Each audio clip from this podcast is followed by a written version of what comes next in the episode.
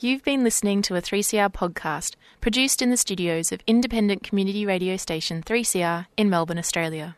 For more information, go to allthews.3cr.org.au. And warm welcome back to Solidarity Breakfast. A left response to the major developments in capitalism. What they trade in is not wheat. They trade in famine. a little dose of revolutionary optimism. I think it's really important to sort of express solidarity globally. It really is a deal by corporations for corporations. The Union forever defending our rights. Down with the black leg. If you think the ABC's left wing, don't listen to this program. Solidarity Breakfast, 7.30 to 9am Saturdays, 3CR 8.55 am, streaming and 3CR digital, podcast or audio on demand. And of course, the website solidaritybreakfast.org.au. Solidarity forever. Good morning, everybody. And it is. It's a beautiful morning. It Hello, is. Rebecca. How are you? Yes, I'm very good this morning. I I enjoyed just as I was ringing the doorbell, I see the sun coming up, and well, it had already been up for a while, but just yeah, Yeah, the beautiful- beautiful morning. Beautiful morning. And uh, and if you're on podcast, of course, you you are Sans beautiful morning, but you're also going to be part of our community, listening to the things that we're doing. Uh, the uh, we've uh, got a report to kick off the program about the launch that was held on Thursday for the Freedom Flotilla Sail for Justice. They're going off to Manus. Uh, and uh, I'll leave uh, Izzy, who is one of the organisers, to explain what's going on. It was actually a great little event. It was down by the uh, sea at the end of Latrobe Street at the bottom of the Border Force building. It wa and it was a beautiful night, and there was lots of music, lots of chat, lots of food, lots of people, uh, people power stuff. So uh, we'll start it off with a little bit of community action. All right, welcome everybody to South for Justice. I'd just like to acknowledge we're standing on Aboriginal land, land of the Kulin Nations, the Wurundjeri people, the land and sea. Um, sovereignty has never been ceded, and we pay our respects to mob past, present, and future. And you know, until there's justice in this country, we need to keep on fighting. So, big up for the mob whose land we're standing on, and for all the mob whose land we're going to pass through and water we're going to pass through on this big journey.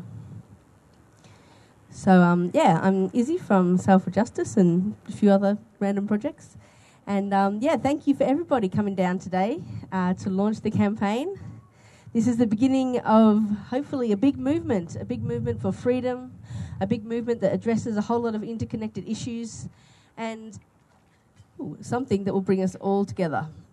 So, I don't know if people need a little bit of history, but um, back in 2013, we did a freedom flotilla um, for West Papua.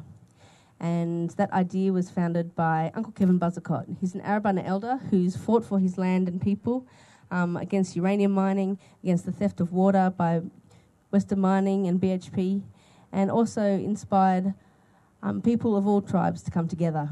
And was when he first met the West Papuan community and Kaka Jacob um, at the Aboriginal Tent Embassy that he came to me and said, Izzy, you know, we need to we need a boat. We need to sail there. We need to show our solidarity, our connection, show that we are one big family. And he enlisted me with the task to find a boat for the mission. Well, I didn't know anything about boats or sailing, so it was a big learning curve. And um, after um, taking the South Australian Police to court for uh, their abuses at Beverley Uranium Mine and winning, we managed to get ourselves a boat to um, sail to West Papua. So that was where I guess this kind of story began. And from here, you know, we looked around and saw, you know, the other injustices that are happening, not only on our doorstep in West Papua, but in PNG with land grabs and multinational corporations and Australia's influence over there, deep seabed mining, and then what the Australian government is inflicting on the refugees in Manus Island and Nauru. In fact, all refugees that are held in indefinite detention. So we decided that, you know, now we've picked up a couple of skills in the sailing department and, you know, got a few boat contacts. um, it was time to sail. Time to sail for justice. Time to go to the source because sometimes places get forgotten and sometimes you just got to go there. So, um, yeah, Manus Island, it's a long way away and it might take us a little while, but uh, we're going to do our best to get there and we're going to do our best to highlight a whole lot of issues along the way. So, this is the you know the campaign launch, and we've just launched the website as well today, and we're inviting people to join us. Join us in the sail, in the land or sea convoy. You can join us for a little bit or a lot. You can come all the way. You can BYO boat, um, or you can support us through different ways, social media, and yeah, just getting the word out there. Let the government know and let Border Force over there know that we're coming, and we're not going to tolerate any more torture. Get them free. So I'd like to read a little message from Uncle Kevin. He says, and he, he said he really wanted to be here today as well, but he's having a kidney stone operation. But his heart is with us. And uh, after last time he discovered that he does get very seasick, so he's going to be with us in spirit, and hopefully at the at the launch here in Melbourne next year. So um, this is this is his words of wisdom. Don't turn your back on the old country. Our land and sea are calling us. The people of the land are suffering. These colonial governments have no jurisdiction. They have no right to be locking people up, torturing and killing them. Our mob, our brothers and sisters in West Papua, or the mobs fleeing war, coming here looking for safety. It's our land. We should be allowed to welcome them and look after our country, protect it from mining companies, logging, and waste dumps. I'm talking to all you mob out there and across the Pacific. Don't turn your back on the land, the water, and the people. Time for this next generation to stand up and come together and sail for justice. So yeah, so he's put the call out, and when you hear Uncle Kevin put the call out, it's you know it's serious business. He means business. It's time to get our shit together and get out there and make a change and do something. So I guess you know a little bit of a you know what what, what we're here for. We sail for human rights, Indigenous sovereignty, climate justice. Our destination is Manus Island. We want to highlight the Australian government's abuse of refugees in indefinite detention. On our journey through the Pacific, we want to draw attention to the West Papuan genocide on our doorstep and show solidarity with those on the front line of climate change. We hope to link the struggles of First Nations and refugees against our common enemy, the Australian government. We are putting them on notice. We will travel with a message across land and sea for freedom and justice for the Pacific. So, yeah, we're inviting all of you to get involved in this movement. So, join us on the Freedom Flotilla, Sail for Justice.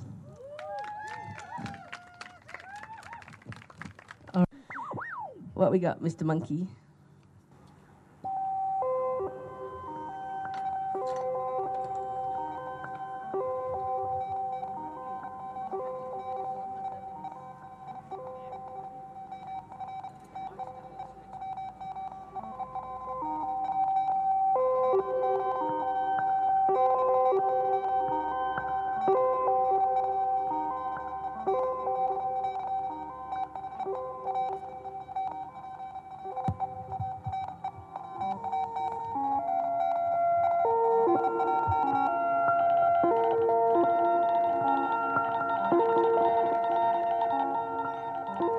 Cook to Columbus, heroes that make me wonder when we gonna stop celebrating pillage and plunder. Rape and genocide no longer can be denied, with generations bent, bent on generating divide. So let the truth be told, acknowledged, and vocalized. Let the truth be told, acknowledged, so folks can rise up, rise up, rise up. Celebrated sailor, navigator, and explorer. Scoping out the Antipodean fauna and flora. Sponsored by your system, infamous for waging horror on natives with genocide and enforced diaspora. That's the aura. Out the box like Pandora. Ask the Wurundjeri people, Warlpiri or Yorta Yorta. Ask any elder that you happen to meet if Terra Nullius was anything but lies and deceit. Now, if I thought I could right wrongs, I'd be righting wrong. If I thought I could save the world, should I give up in writing songs? Play cricket. win the media's attention, then flip the interview with some things they forgot to mention. Colonialism, global ambition, more land acquisition, persistent, no jurisdiction. Sifting through the lies to find the truth that's been hidden. Take a stand, get branded or stand accused of sedition. Comprehend. Deconstruct the spin versus the real deal, unrevealed to feel the fire in the wind. Episodically, advantage been lopsided philosophically. The new world order, we gotta fight it. Cause it's not that new. And it's sure not what we ordered. Chaos the moment the first fleet touched border. Rounds of ammunition before they even dropped anchor. Generations later, not enough to fix or heal the anger from smallpox. Laced deliberately inside a quilt to sell blocks where race levies too heavy on the guilt. Abuse of power, like the powder in the flower that killed. It seems that racism's the mortar in this empire built. Long as sovereignty's off the bill, blood still gonna spill. Long as weapons no longer mines, but a new uranium deal. The final battle it's on. Indigenous hold strong. Come on, tell them what we chanting in modern day Babylon. From Cook to Columbus, heroes that make me wonder when we gonna stop celebrating pillage and plunder. Rape and genocide no longer can be denied with generations bent, bent on generating divide. Let the truth be told. Acknowledge and vocalize, let the truth be told. Acknowledge so folks can rise up. Wise up. Wise up. 2018 Autonomy and Resistance Gathering, a three day conference on Indigenous and grassroots struggles across Latin America, Asia Pacific, and beyond. Topics include decolonisation, land defence from multinationals, autonomy and self determination, prisons and criminalisation, visions for development beyond neoliberal capitalism, colonialism, and patriarchy. Speakers including Christy Lee Horsewood from the Warriors of the Aboriginal Resistance, Mariki Onus from the Djab Wurrung Embassy, Bazak Gel, Kurdish activist from the Kurdish Democratic Community Centre, and much more. November 2nd, 3rd, and 4th at Trades Hall in Melbourne, Naarm. For more information, look up Autonomy and Resistance Gathering 2018 on Facebook. Proud 3CR supporter. And we're back. It's uh, Solidarity Breakfast, and uh, we've got on the line Claire Forbes, Grandmothers Against Detention of Refugee Children. Tilly, you're the one who brought uh, Claire into the studio.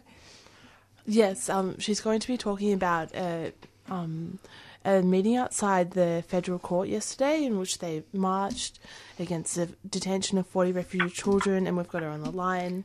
Um, the group's just started in a kitchen table. People, grandmothers who've been working in the public sector for a long time, wanted to do something about children refugee, So- refugee children in detention. So, Claire, hello, how are you? Hello, and thank you for uh, talking to Grandmothers Against Detention of Refugee Children. We're, uh, of course, at the moment fairly excited that so many uh, children with their families have been released from Nauru, but we are not, will not be silent until they're all here and they're all in a safe community setting. What set this off for you and your a group? Well, it was the outrageous stories that uh, about children being in detention that uh, f- uh, filled us with horror, and of course the offshore happenings at Nauru and Manus made us uh, just aghast. And so we met round the kitchen table at, in fact, June Factor's house, and uh, a, group, three of us, Gwenda Davey, Alex Butler, and myself, decided we were going to start Grandmothers Against Detention of Refugee Children. We didn't have that title then, but that was our purpose. We'd worked in child development, and we thought this is an outrage, and it's time for us to speak up. So we sent out emails to people we knew, and uh, we called a meeting in um, a Fairfield Uniting Church Hall that had been linked to us and put out 20 chairs, and 70 people came. Wow. And so we've been going from there. We've now got 2,000 people on our uh, data list, and of course, many, many thousands more who follow us on Facebook. Um, and uh, we have people in every electorate in Victoria and a large uh, membership in New South Wales and scattered membership in on a significant uh, number of, in uh, Tasmania and uh, scattered membership in other states. The um, the issue of refugees and Australia's policy has always been, you touched on this, a political issue that uh, mainstream parties have considered to be uh, an example of Australian hard heartedness, that uh, we have a racist heart, and uh, as a res- uh, and as a result, it was a vote winner for them to have these poor kids stuck in these places. Are you proving that this isn't the case? I don't think we're proving it's not the case yet, but we are hoping that the hearts and minds of people uh, will persuade the politicians that that's not the case. And in fact, there have been times when Australia has been extremely generous to other um, peoples. We accepted large uh, contingent after the Vietnam War, and uh, uh, many of those people have settled happily. And I do not believe that Australian people want to see children and their families incarcerated. There have been uh, scares of boats uh, coming, but in fact, uh, and uh, uh, the the boats have, that have stopped. It, most people, most analysts seem to agree that it's not because of punishing these poor people in offshore terrible settings, but it's because we've been pretty effective in preventing them from coming. Now, with what the morality of that is, is another matter. However, the idea of continuing to punish people in this terrible way simply is so awful that I don't believe our community will put up with it any longer. Now, Claire, there's quite a few refugee groups who are advocating for children to be released, brought to Australia mainland from Nauru. How's your group different to other refugee advocate groups?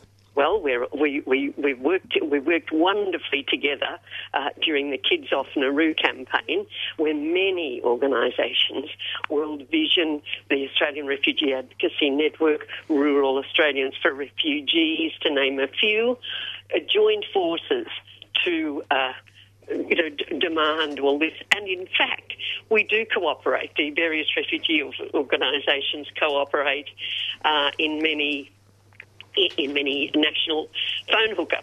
Uh, there's one every month of which I'm a part.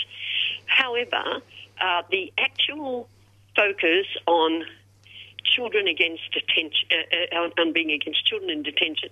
There was one other uh, organisation that had been involved in that, and that was Chill Out, which was uh, based in New South Wales, basically, and they have now folded, but they cheered us on. They said, we think the um, awareness of people that grandmothers are speaking up will be so effective. That people, are, everyone's got a grandmother, and people are really uh, aware of the special relationship between grandmothers and children. So for grandmothers to speak up for children and their families should be very effective. It, and, I was just going to say that um, there is a uh, upsurgence in uh, uh, women, older women, finding a political voice, isn't there? Is that what you're finding? I think that's true. And we are, and of course, we were delighted that Kerryn Phelps chose our colour.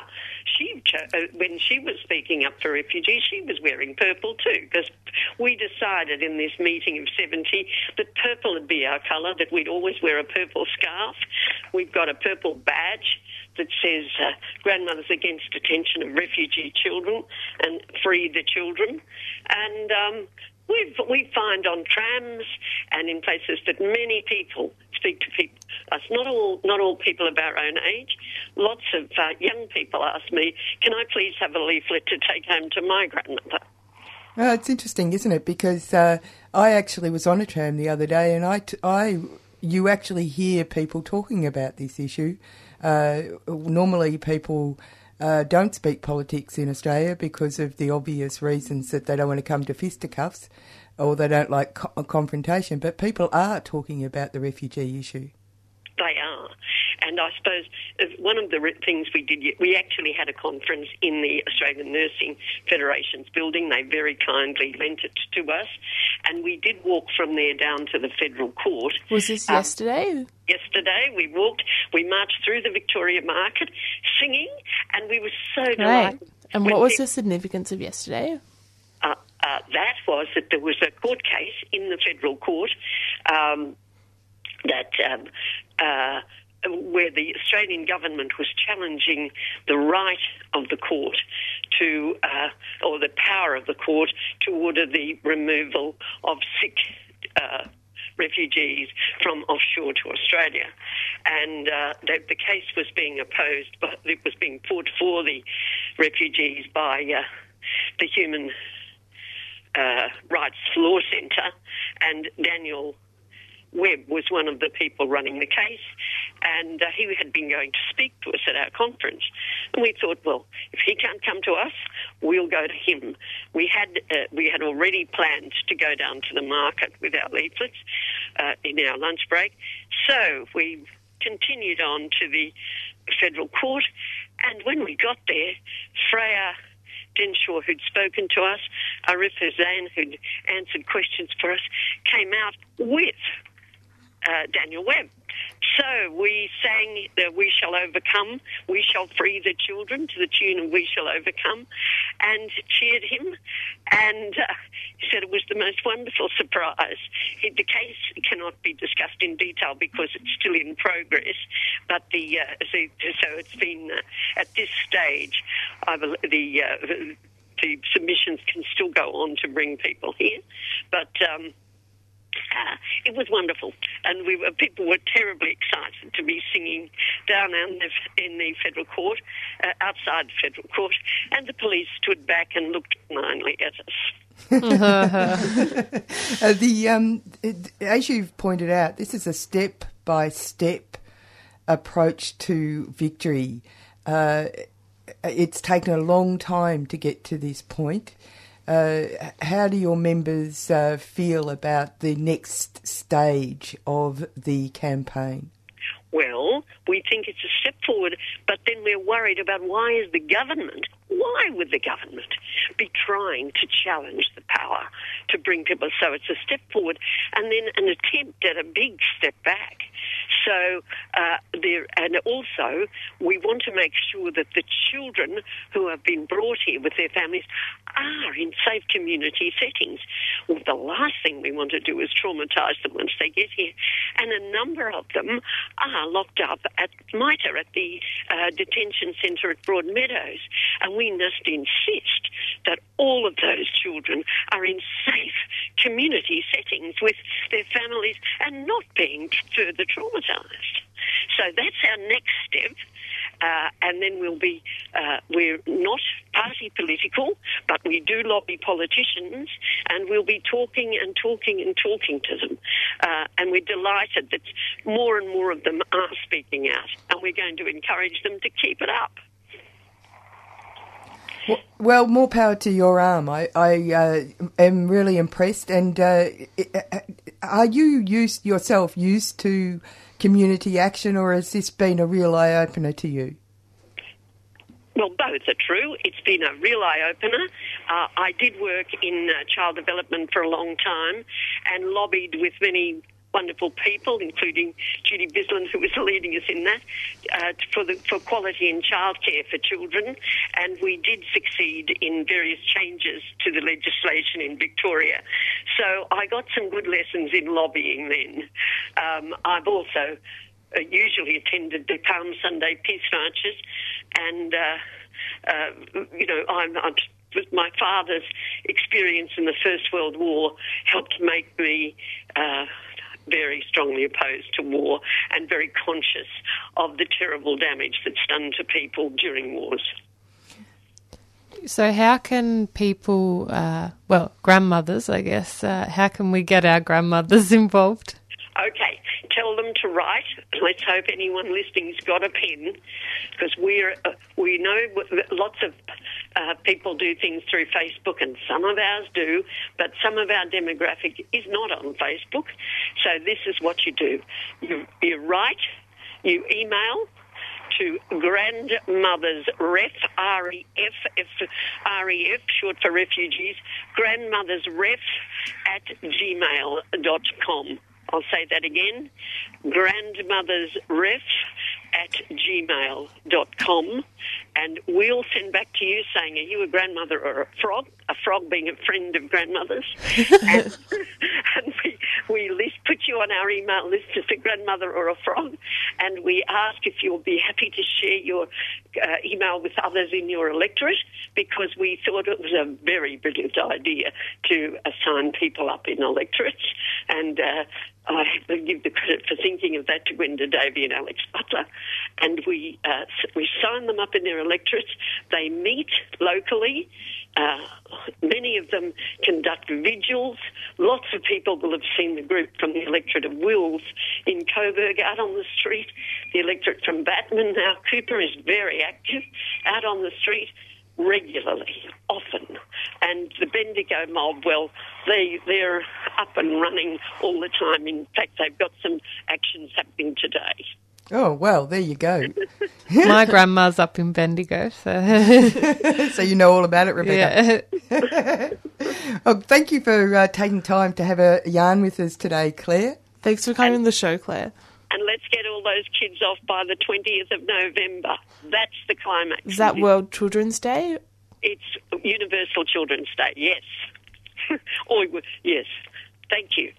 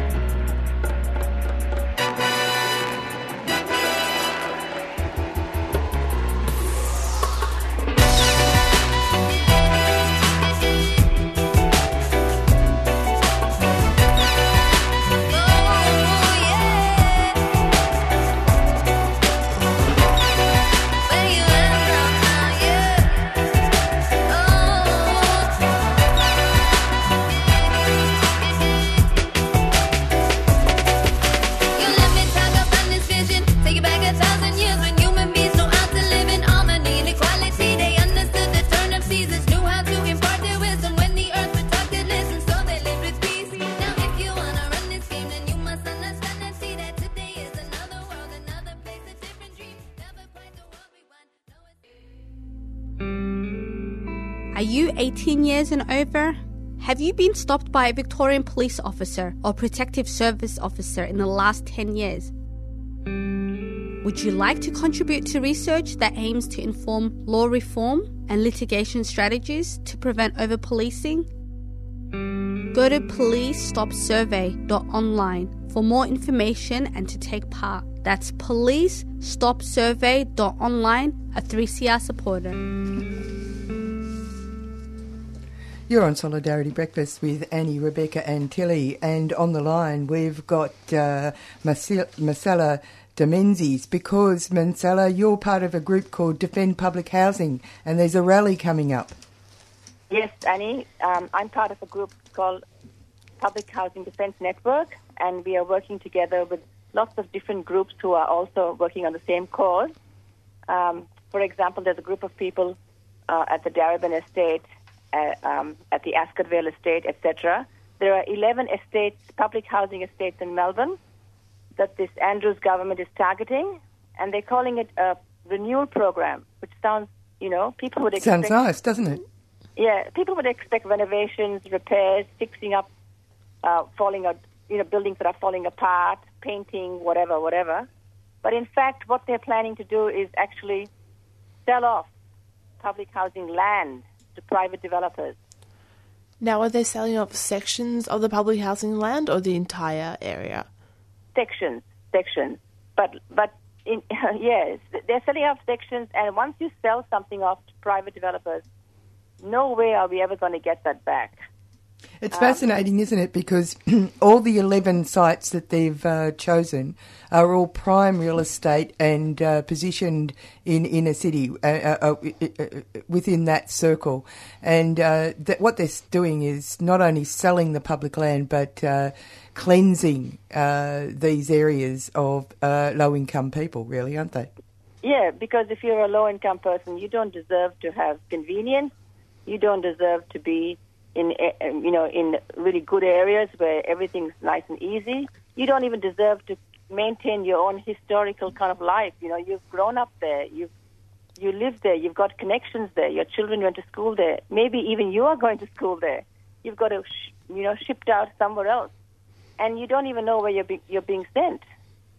It's Um, it's quite a tragic um, sort of approach. I mean, I know that uh, a couple of weeks ago, the Labor Party, Victorian Labor, put out some sort of statement about how they were going to uh, increase the public housing stock by a thousand, and they'll be doing it in places like Bendigo and Geelong. And a thousand p- uh, places, and they will still be in the hand of public housing. So, quite clearly, the campaign is denting their consciousness. Yes, because and also they're playing a game. You know, they make that announcement, but they are not making the newspapers are not printing um, very often anyway. They're not printing these facts that they're actually taking away large, large bits of land. You know, from public housing uh, stock. Yeah. This 1,000 that they're adding makes them look like heroes. Well, in actual fact, they're cutting away thousands and thousands more, aren't they? And they're bringing them down. That's the problem. Yeah, yeah. Uh, also, it's public land.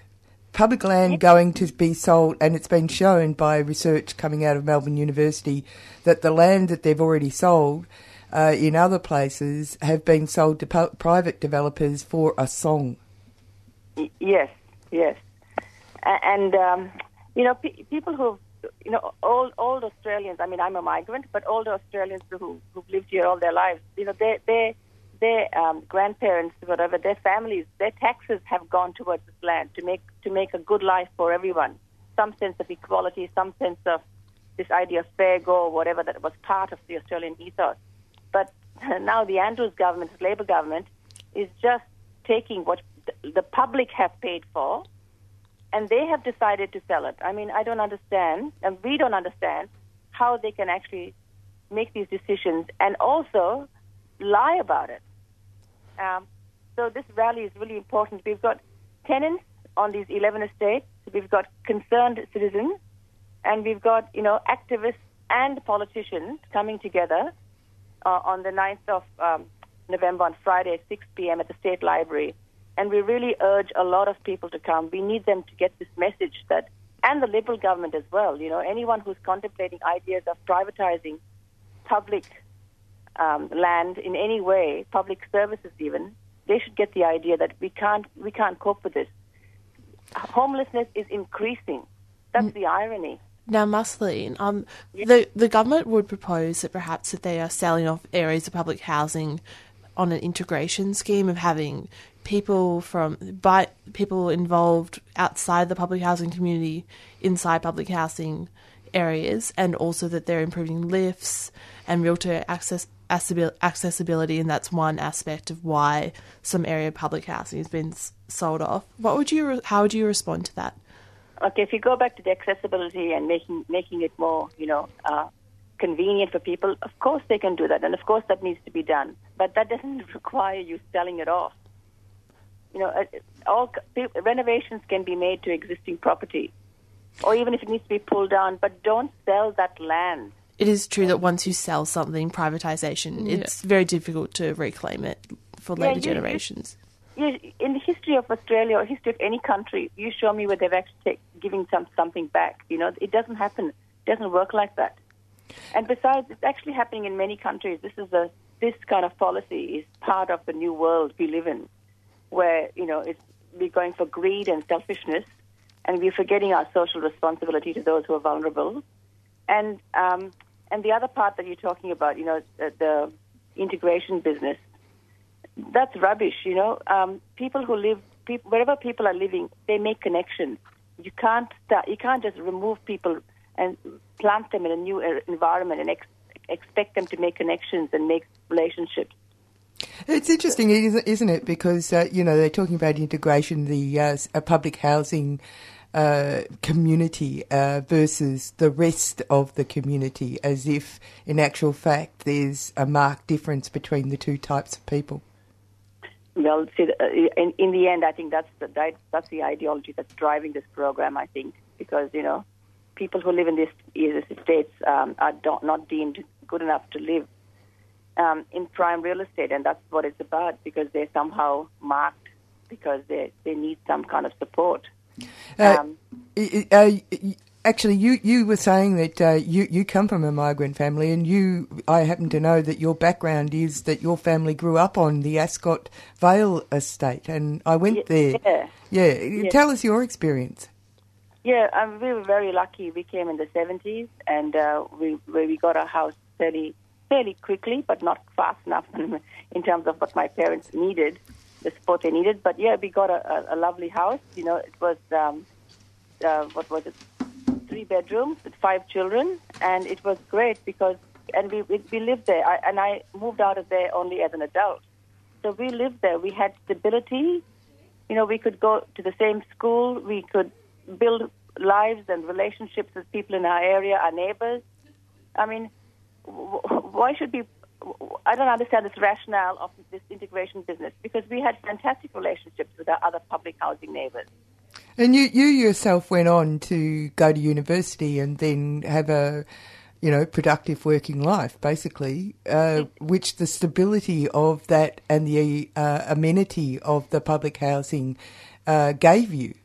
Yes, you know, through the, through this uh, work that I've been doing by by working on this public housing defense network, I have met many people like myself who only needed public housing for a period of time, especially because we were children, and then we moved on to make good lives and contribute back to society, become a taxpayer, etc., etc.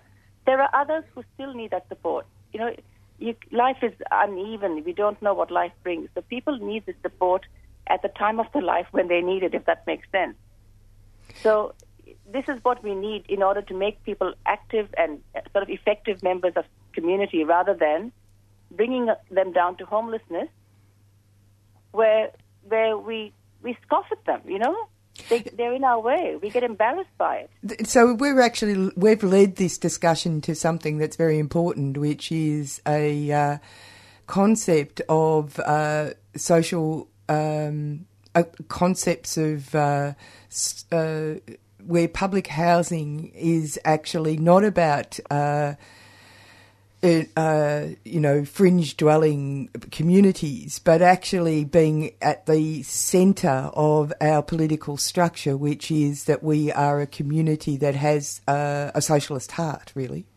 Yeah, I mean that's that's the kind of um, that's the kind of Australia that you know the um, previous politicians perceived when they Ascot Vale is 72 hectares. That's what they had. Um, the, designing of Ascot Vale is pretty amazing. The the way the buildings were, were built to get the light in certain certain parts of the day, the kinds of trees they selected for planting, amazing thought and care went into this program, and now we're just disseminating this program. Um, there are many stages planned for Ascot by the way. The first stage is getting the land that's uh, only on one street, uh, but it, it's a land on a little bit of a hill. Um, you know, so slowly they're planning to get rid of lots of lots of public housing estate. Maybe all of it. We don't even know that part of it, the de- that detail. But certainly, there's five stages at least for Ascot for the 72 hectares. So you, what you're saying is that the government has a secretive approach to this. They're Yeah. not divulging their plans. No, no, uh, they, they divulged some of it enough for us to know it. It's all, it was it was all on the website, and they've been cleaning up the website slowly and not, you know, pulling out bits of information slowly.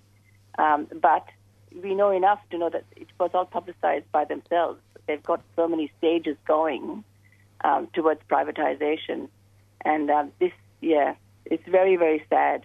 People I was I, I was. I was quite fascinated to go to the um, set of public housing uh, estate, this the public housing estate in North uh, Melbourne, for example. Now, of course, North Melbourne is a prime uh, a piece of real estate. And uh, when I was uh, going along there to try and find where the group of public housing people were meeting to talk about uh, the remo- their removal, effectively, I got caught up with uh, looking at the uh, set of uh, buildings on the other side of the road.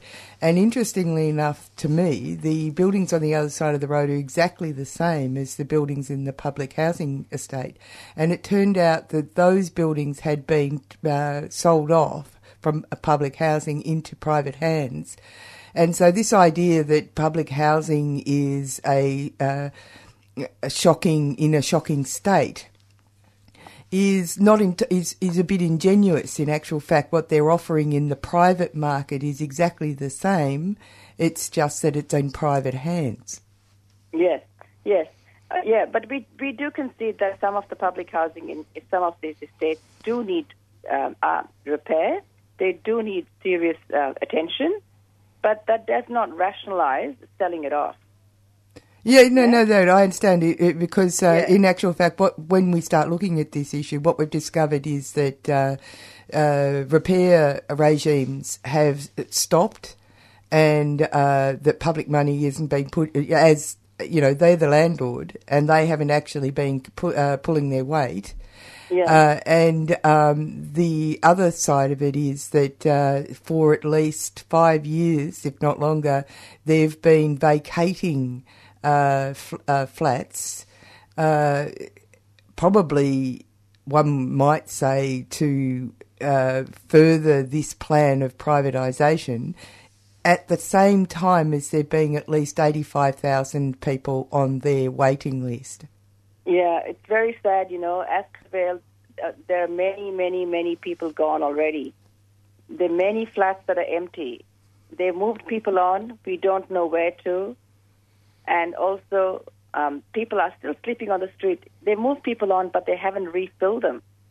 It's just sinful what they're doing. It's unbelievable. Lack of humanity here, bluntly. But also a concerted plan. Yeah, it, that that proves it exactly, Annie. That proves that this is actually part of a whole sweep of cleaning up, what in their minds, cleaning up and cleansing this this inner city area. Also, house prices. Uh, one of the uh, one of the arguments is that um, if you've got public housing, it really is an issue for everybody because actually it maintains uh, credible levels of rent in the private rental market.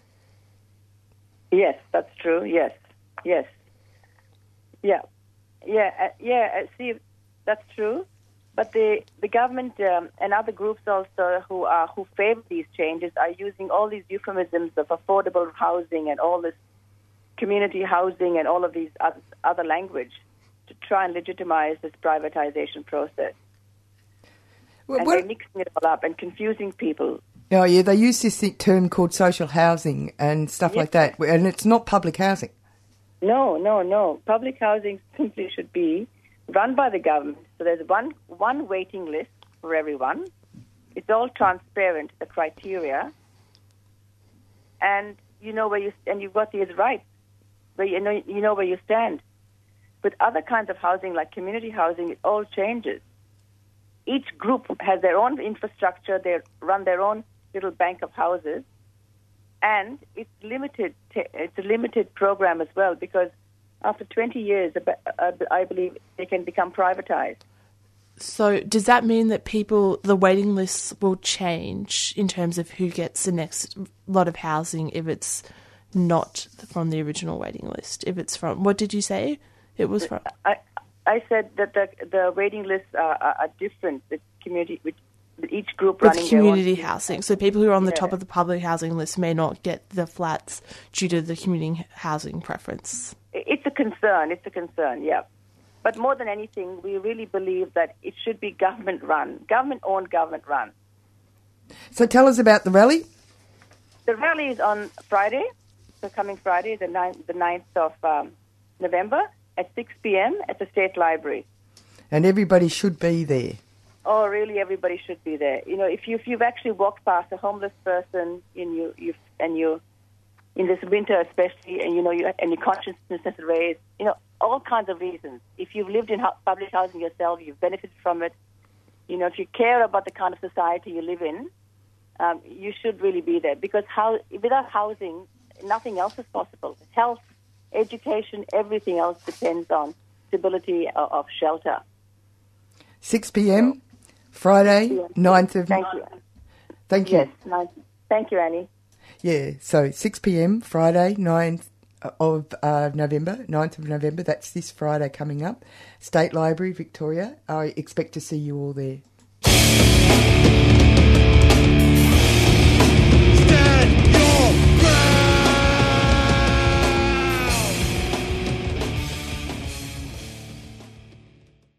For 10 days in November, Defend and Extends Public Housing will be campaigning on the steps of Parliament House to make public housing an election issue. Public housing, everybody's business. Join us anytime from Wednesday the 14th of November, that's midday the 14th of November, to Saturday midnight the 24th of November, and put the spotlight on public housing this Victorian state election.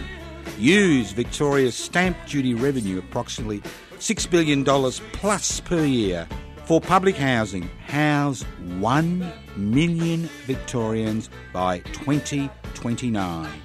Public housing, everybody's business. Join us. Bring tea, bring coffee, bring cakes, bring food, bring your musical instruments, and most importantly of all, bring yourself and your sleeping bag.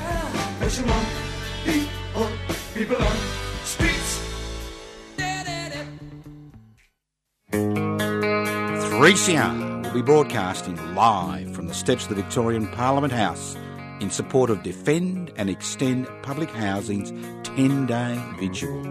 Public housing, everybody's business. Join the Anarchist World this week at Parliament House, 10am to 11am on two Wednesdays, the 14th and 21st of November. And yes, there is more. Also join Talk Back with Attitude at Parliament House, 10 to 11am, Thursday the 15th and the 22nd of November. Make public housing a significant issue for the forthcoming state election. Join us for these live broadcasts on the steps of the Victorian Parliament House.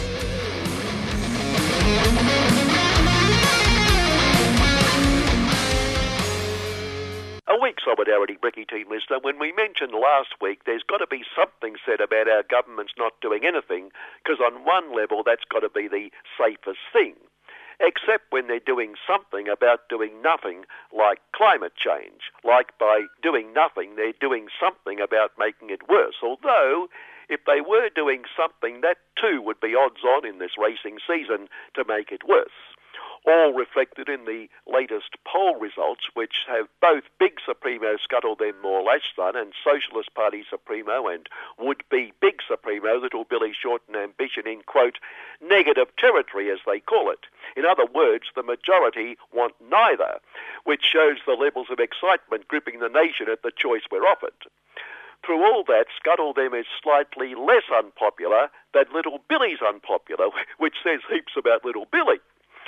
While on polls, surprising result from one of the big four international accounting behemoths showing four out of five true blue Aussies believe banks act unethically, and three out of four true blue Aussies believe banks take no responsibility for their mistakes and don't keep their promises.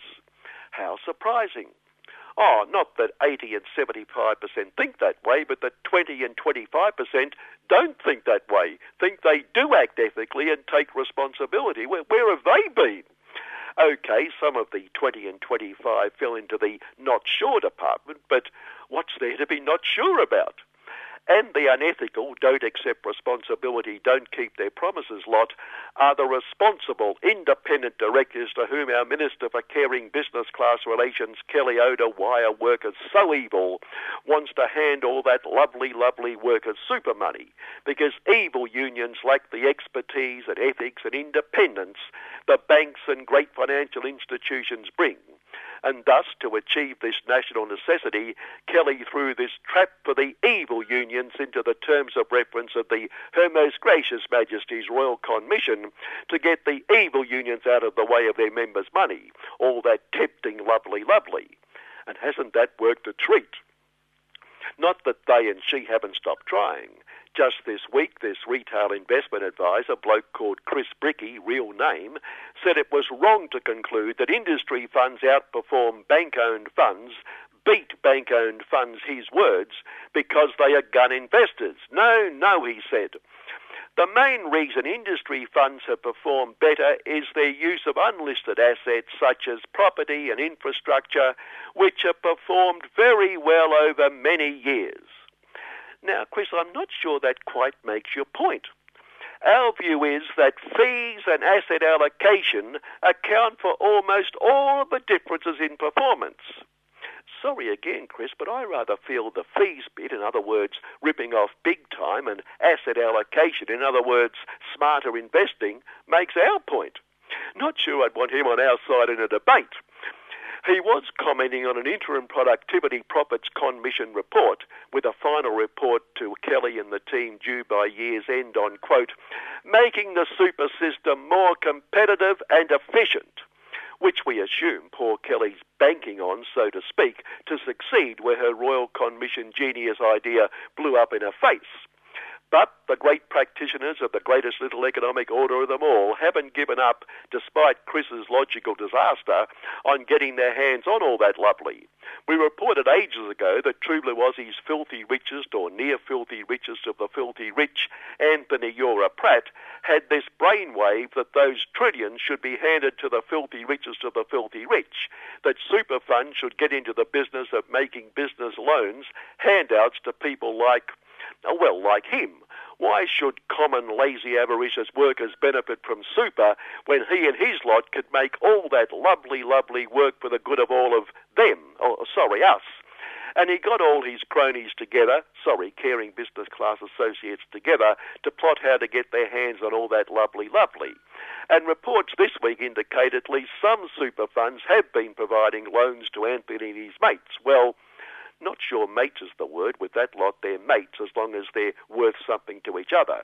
The reports arising from Anthony getting the usual suspects together again to discuss the urgency of them getting their hands on the tempting trillions.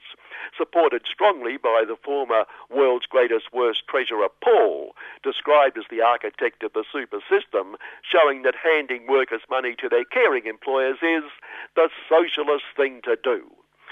As far as I could make out, among the filthy rich gathering, Paul was the nearest thing to socialism we could find. In other words, the people who worked for all that super, the owners of all that money, had no say in the whole thing. Well, what do they know about finance? As Chris pointed out, they just happen to invest lots more profitably and don't charge themselves excessive fees.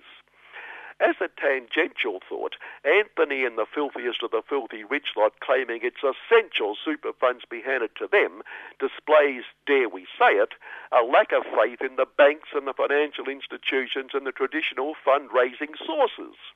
Or they see super funds as easier to rip off. But no, no, caring employers would never dream of cheating, robbing, exploiting workers over and above employing them in the first place, which apparently isn't quite enough theft of their labours. But eradicating that perfidious thought, no less a neutral observer as the True Aussie Capitalist Review, which moderated the gathering in Anthony Eora Pratt's humble little Sydney apartment, and then editorialised what a brilliant idea it is for the caring business class to get their hands on all that money under another editorial, same day warning, a timely, timely warning, that the re election of a socialist government in Victoria would mean rule by the evil, evil unions who have no respect for the law.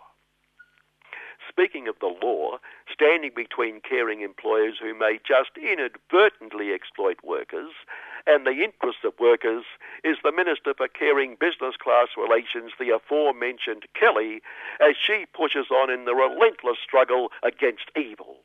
Last week, Kelly was granted leave to appear on the side of caring labour hire employer WorkPac the Profits in a federal court case aiming to overthrow an earlier decision that a so-called casual worker must be paid accrued annual leave as well as other permanent employee entitlements because he worked regular and predictable hours. This, Kelly and the caring employer screamed injustice, was double dipping because casual rates allowed for the caring employer not meeting those entitlements.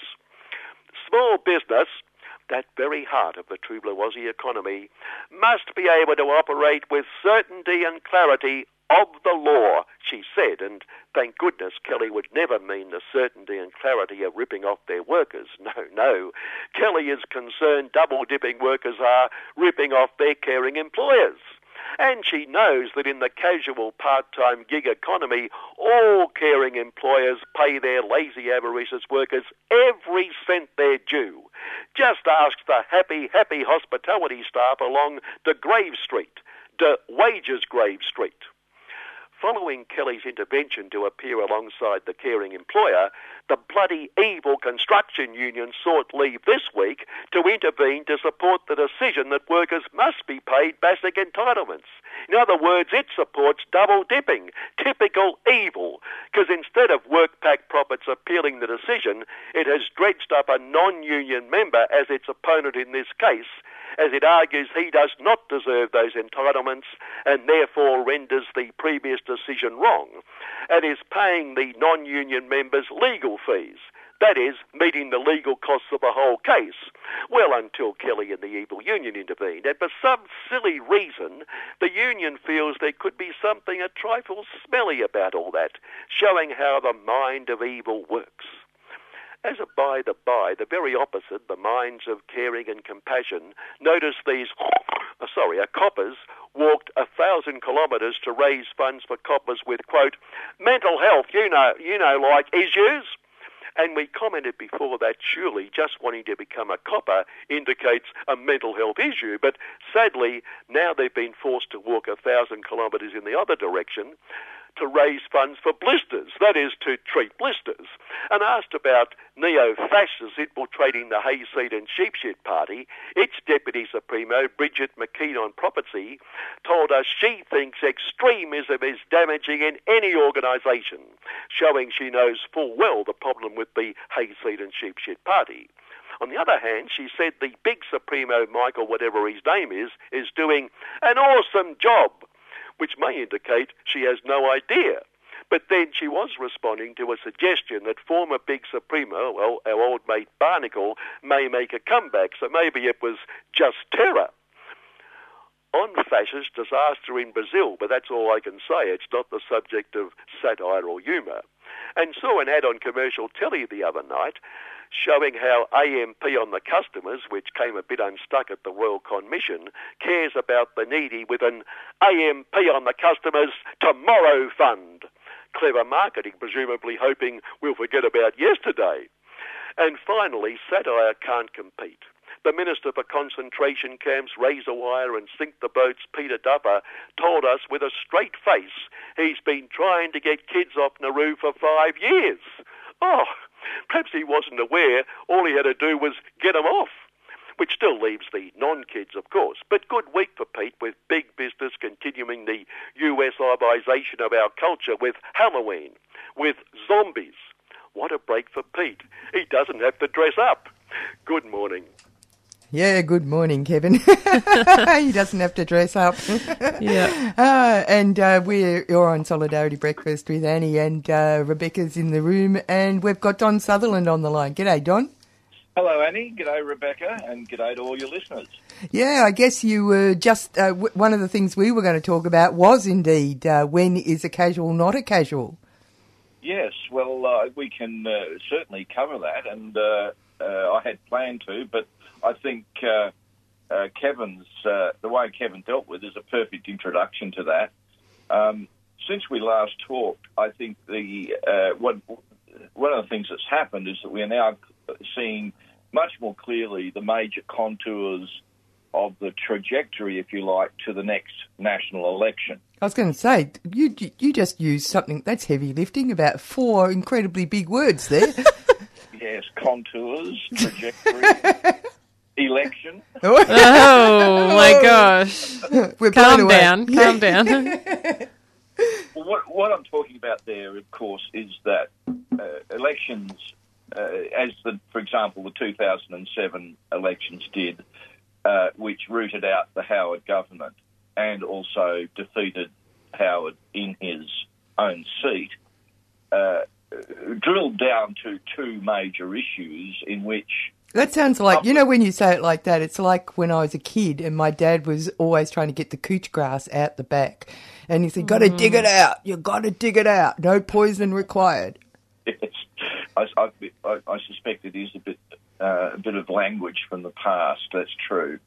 Uh, but what happened then was, of course, that there were two major social movements that enabled uh, the ALP victory, and that, that was the first major movement against uh, climate change, and of course the Your Rights at Work campaign. Now, those two big campaigns didn't quite ever come together and work interactively, but they nevertheless were major social movements. And now, what we're seeing right now is a similar thing happening around the public's the public mobilisation do something that is uh, uh, that is respectful of humanity in regards to refugees.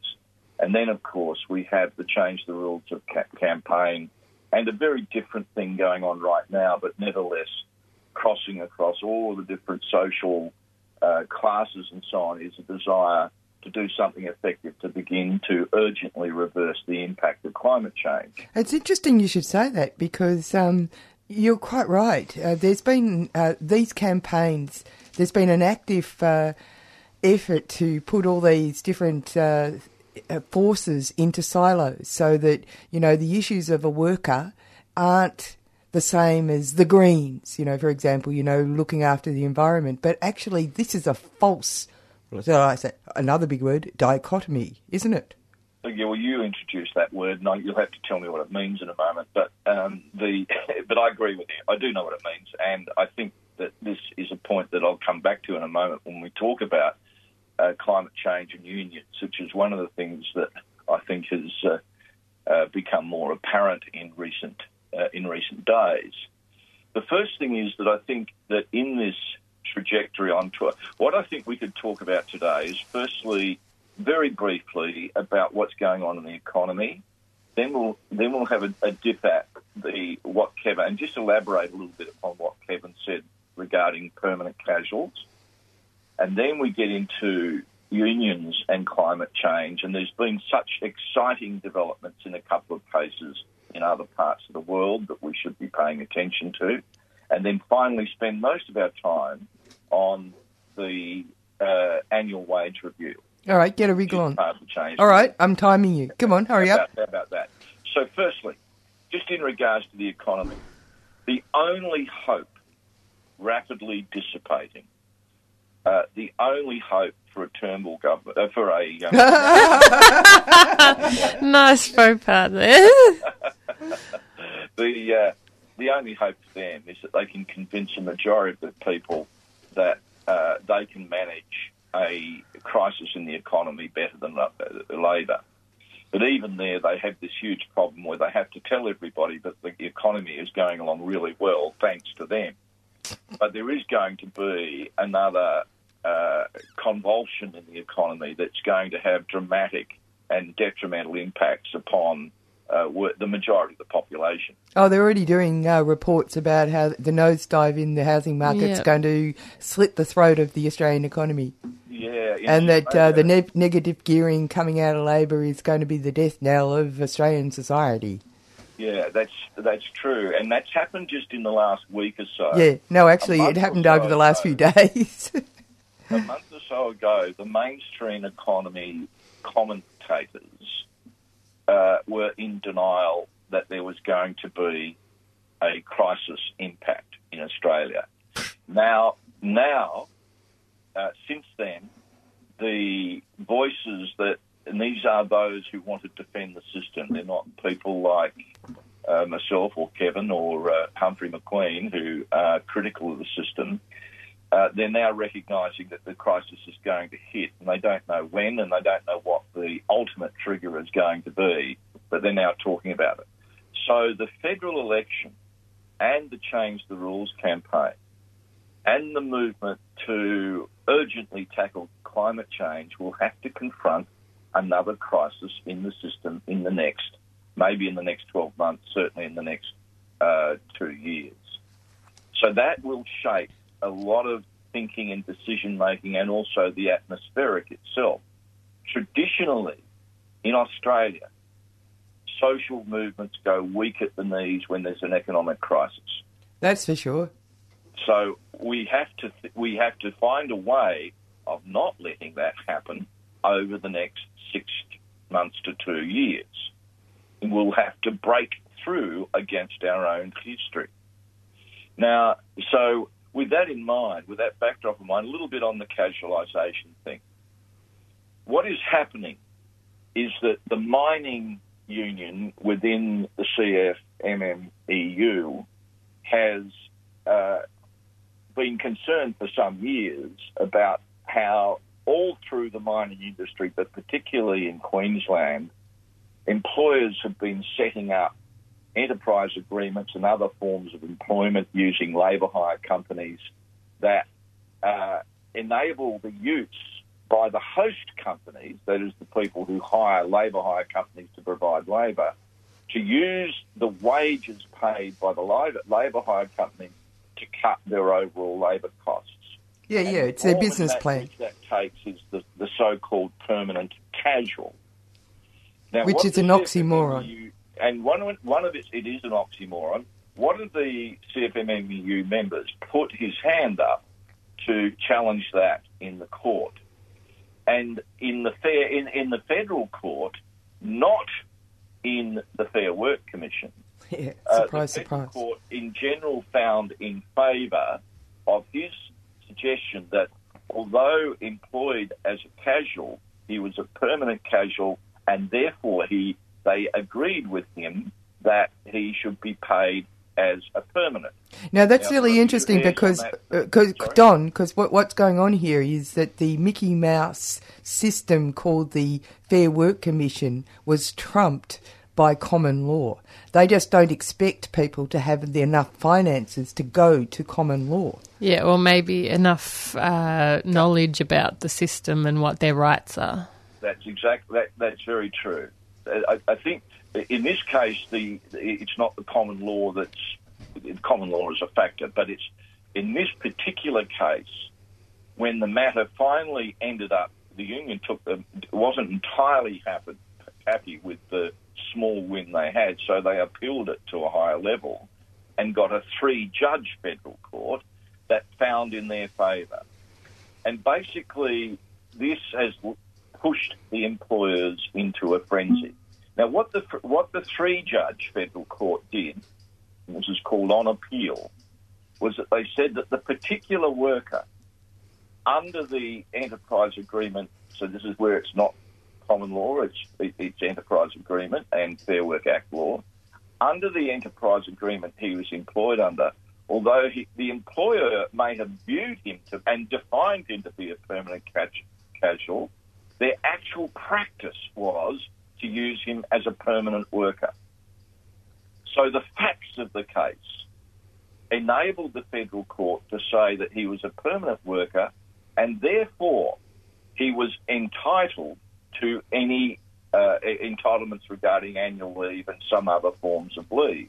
So what you're saying is that the employer just has to be more canny. I mean, they've got to a point where they just think that they can write their own uh, whatever they like, do whatever they like. Yes, in a sense, it requires, and this is what the uh, pro-employer legal firms are saying to employers, is clean up the language in your contracts of employment and in your enterprise agreements.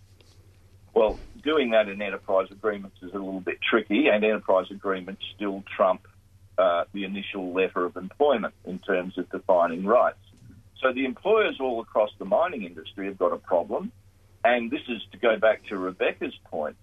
The union has run this case for a member in the federal court, and that the member had a hunch. The union agreed uh, agreed with him, and the union uh, uh, obviously depended upon members' dues income is enabled to be able to pursue quite an expensive claim and win in this case. Now, the upshot of this is now the guts of it is this: is that generally speaking, awards and enterprise agreements uh, say that a casual is someone who is des- described as such by the employer. So, in other words, uh, the employer controls the definition of whether they're employing someone as a casual or not. Now, that is what is up in the air now. Yeah. And that's why the employers have got their undies in a twist. Now, Don, um, Yes. is is there any period of time that you can be a casual worker and then be able to ask your employer for a part time or full time contract, and that they legally have to consider that option? Yes, yes, that's called casual conversion. So, And that- what period of time would that be before? Uh, well, at the moment, I think off the top of my head, I'm pretty sure about this. Uh, the common standard is after 12 months. And then your employer has some- to There are give. some enterprise agreements where it's less. Now there are certain. Now what happens in that situation is that the casual, wor- the, uh, the sorry, the employer has to uh, uh, has to treat the worker with respect in dealing with the re- in dealing with the request. And Now, give them a legitimate reason why not. Provide the exact language on all of that. Maybe we can come back to that next time. But the important thing here is that the employers together are supporting the original labour hire employer to appeal again using a different worker. And that's where the big employer organisations are swinging in behind that and are wanting to intervene, as it's called, in a new appeal. And that's where Kelly O'Dwyer is. Yeah, yeah, and, and then the government comes out of hiding, shows itself to be the uh, purely the attack dog of the employer, and not representing the entire country. Yeah. Uh, so there are two things at stake. Firstly, there are probably thousands of workers out there who are in much the same situation. I think you'll find there's an awful lot of people in the well, exactly. it does depend. It, you've got to be careful in this. ca- We not, should not get carried away too much. It does depend upon the wording of the enterprise agreement, the contract of employment, and the relevant award, and that's where the mining union, uh, uh, including the national president Tony Maher, that's where they're on to the specifics of the situation in the mining industry uh, uh, around those matters.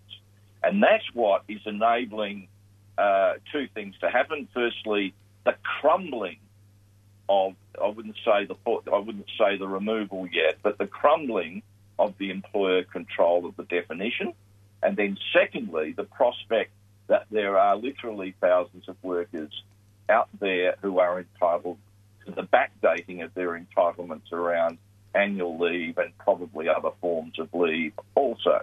Uh, uh, Don, I just want to remind our listeners that they're listening to Solidarity Breakfast, and we're talking to Donald Sutherland about labour issues. And in the studio is Annie, Rebecca, and Tilly. Let's move on to one of the other issues that you wanted to talk about, which was the environment, unions, and the future. Yeah, as we were saying, I think um, obviously um, the urgency of doing something to get climate change under control and reverse it is going to be a big factor in the elections. From the point of view of unions, I think there's, um, uh, and, and in fact, there is now some surveys showing that in most of the federal seats, climate change inaction is now a tipping point issue. We saw that in Wentworth. But just two, just quickly, just two developments, and then one remarkable statement. Firstly, in uh, Costa Rica, there, uh, just the other day, there was a meeting, the third regional conference on energy, environment, and work, uh, convened by the Trade Union Confederation of the Americas. And they met to consider the impact of climate change and what was going on with the supply of energy, especially to the impoverished of South America, uh, of America Latina, and uh, and so on. I can't go through the whole report, but it, it can be found at the website for Trade Unions for Energy Democracy. Uh, but essentially, they develop they have developed an affirmative agenda, despite all the prob- other problems they have to deal with, that has four uh, primary points. Firstly, to end energy poverty. In other words, for them, it still remains a huge problem that the mass of the population do not get the access to the energy they need for an adequate standard of living. Now, associated with that, they're calling for deprivatisation and the recovery of people's sovereignty over the ownership of co- common resources and goods versus transnational corporation ownership. Fantastic. And they also say that they reject technological determinism coming from the transnational energy corporations that gives precedence to one technology over another. And they go on then to talk about, uh, and here's uh, a phrase that I haven't heard before, the defossilization of the energy matrix. That is essentially taking uh, carbon sourced energy out of the energy matrix. Mm. So that was really exciting. Secondly, in Spain, the Spanish coal unions have won a landmark just transition deal. And in that deal, uh, a, no, a, a, significant number of slowly uh, dwindling uh, coal mines will be rapidly converted uh, and closed down. And that will occur over a period uh, from about, I think, 1921 to 1924, if I remember correctly. Quite swift. Yeah, quite swift. And that will, and and the decommissioning of those mines will be replaced by an action plan for each one that will enable that will include uh, plans for the development of renewable energy, improving energy efficiency, and investing in developing new industries. And there's something like 250 million euros that are part of that plan. That plan was negotiated by the coal industry workers through their unions.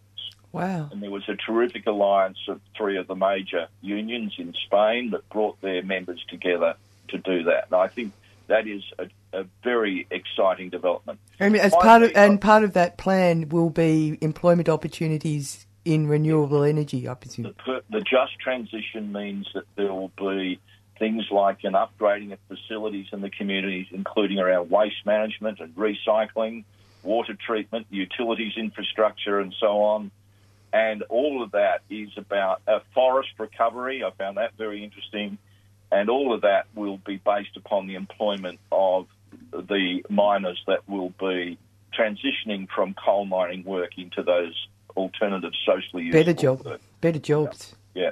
socially useful, going from uh, uh, work uh, socially going to socially useful work. And what was the last The- thing you wanted the, to the say? The final bit was there was a huge demo in Helsinki a couple of weeks ago, and a 40, a 15 year old school student addressed it, and there was something she said that I thought would take us nicely into our discussion about change the rules. She said to the uh, to the big demonstration, quote, Today we use 100 million barrels of oil every day. There are no politics to change that. There are no rules to keep that oil in the ground. So we can't save the world by playing by the rules because the rules have to change. Everything needs to change and it has to start today. well, there you go. So there's You know, a that's funny. The, sweet I, I've just seen, I've just seen uh, Michael Mo- Moore's new film Fahrenheit 11.9, which is a must-watch film, and uh, some of the uh, students from the uh, No Guns group.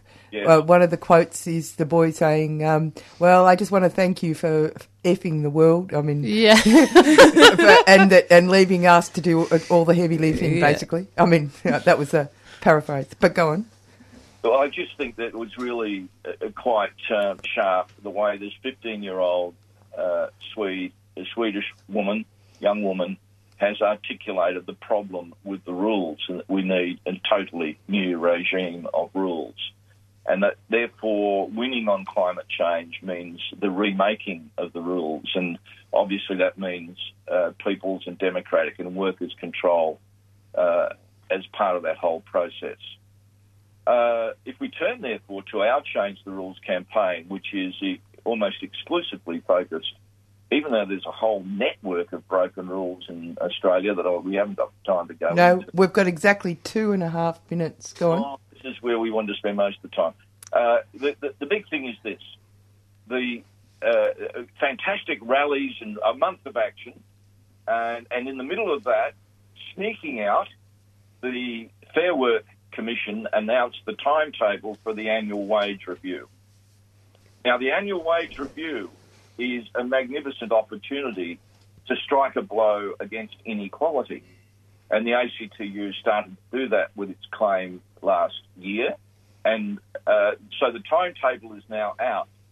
Now, what that means is that the, consi- the timetable for the consideration of the annual wage review, which may or may not strike a blow against inequality, coincides with the uh, period leading up to the national election and include, includes two, at least two state elections, and of course includes the national conference and the ALP. Now, the ALP national conference, everything is being done to set it up so there's no controversy. Of course. Okay? Where's it going to be at, and what, what what's the date? and yet there are contr uh, well, it's in mid-December. I don't have the exact date in front of me, Yeah. but it's at the AL. And it's going to be in 17th, Sydney, is it? Something like that. Uh, no, it's in Adelaide. Adelaide. So, so See, they they've already set it up for um, no Yeah. controversy. Yes, they try, and that that means that you know there's a big effort going to on to uh, dilute, if you like, the controversial, so-called controversial aspects of the demands of the Change the Rules campaign. And uh, so far, I think there is a big struggle going on, uh, a lot of it behind closed doors about that issue. Now, the next, we should perhaps spend over the next, therefore, the next two or three sessions talking a bit more about inequality and the national wage case, uh, and how the whole thing works, and how trickle down economics so thoroughly infects how the Fair Work Commission, it's not a full bench, it's called a, a panel, an expert panel, how it interprets its responsibilities under the Fair Work Act. Anyway, we have to stop there, and uh, you just made them sound like the voice. God, we've gone. I've gone from the um, the multi-syllabic uh, uh, realm in the beginning of the discussion down to uh, the voice. Au revoir. Have a good weekend. Thanks for dropping in to Solidarity Breakfast. All the best. And that is the end of Solidarity Breakfast. He always takes us up to the line. Um, we, we covered a lot of stuff today, Rebecca Yep. and, and Tilly. What did we have first off? We had uh, the launch of the Freedom Flotilla Sail for Justice. We Yep. followed it up with Grandmothers Against Detention of Refugee Children. Yes. followed by Defence Public Housing Rally, and uh, which is on the uh, 9th, Friday, the 9th of November, 6 p.m. at uh, the State Library. Be there or be square. Followed it, followed up with actually a very tasty discussion about unions and the environment, because I don't know about you, but I think that's the most frightening thing. Climate change. Climate change. Yeah. Yes. Anyway, we're going to go out with a great song. Yosaina sumande waiwewo wa. Koro mandai koro. Dosaina sumande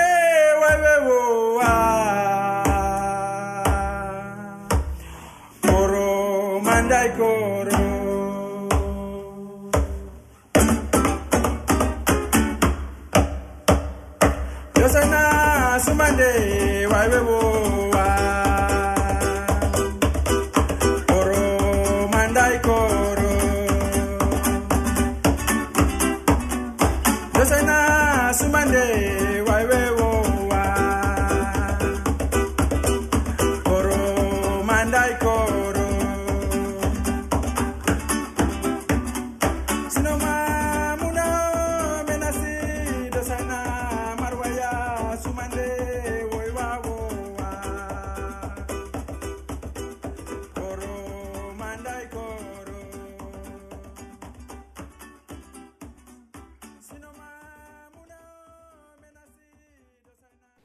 You've been listening to a 3CR podcast produced in the studios of independent community radio station 3CR in Melbourne, Australia. For more information, go to allthews.3cr.org.au.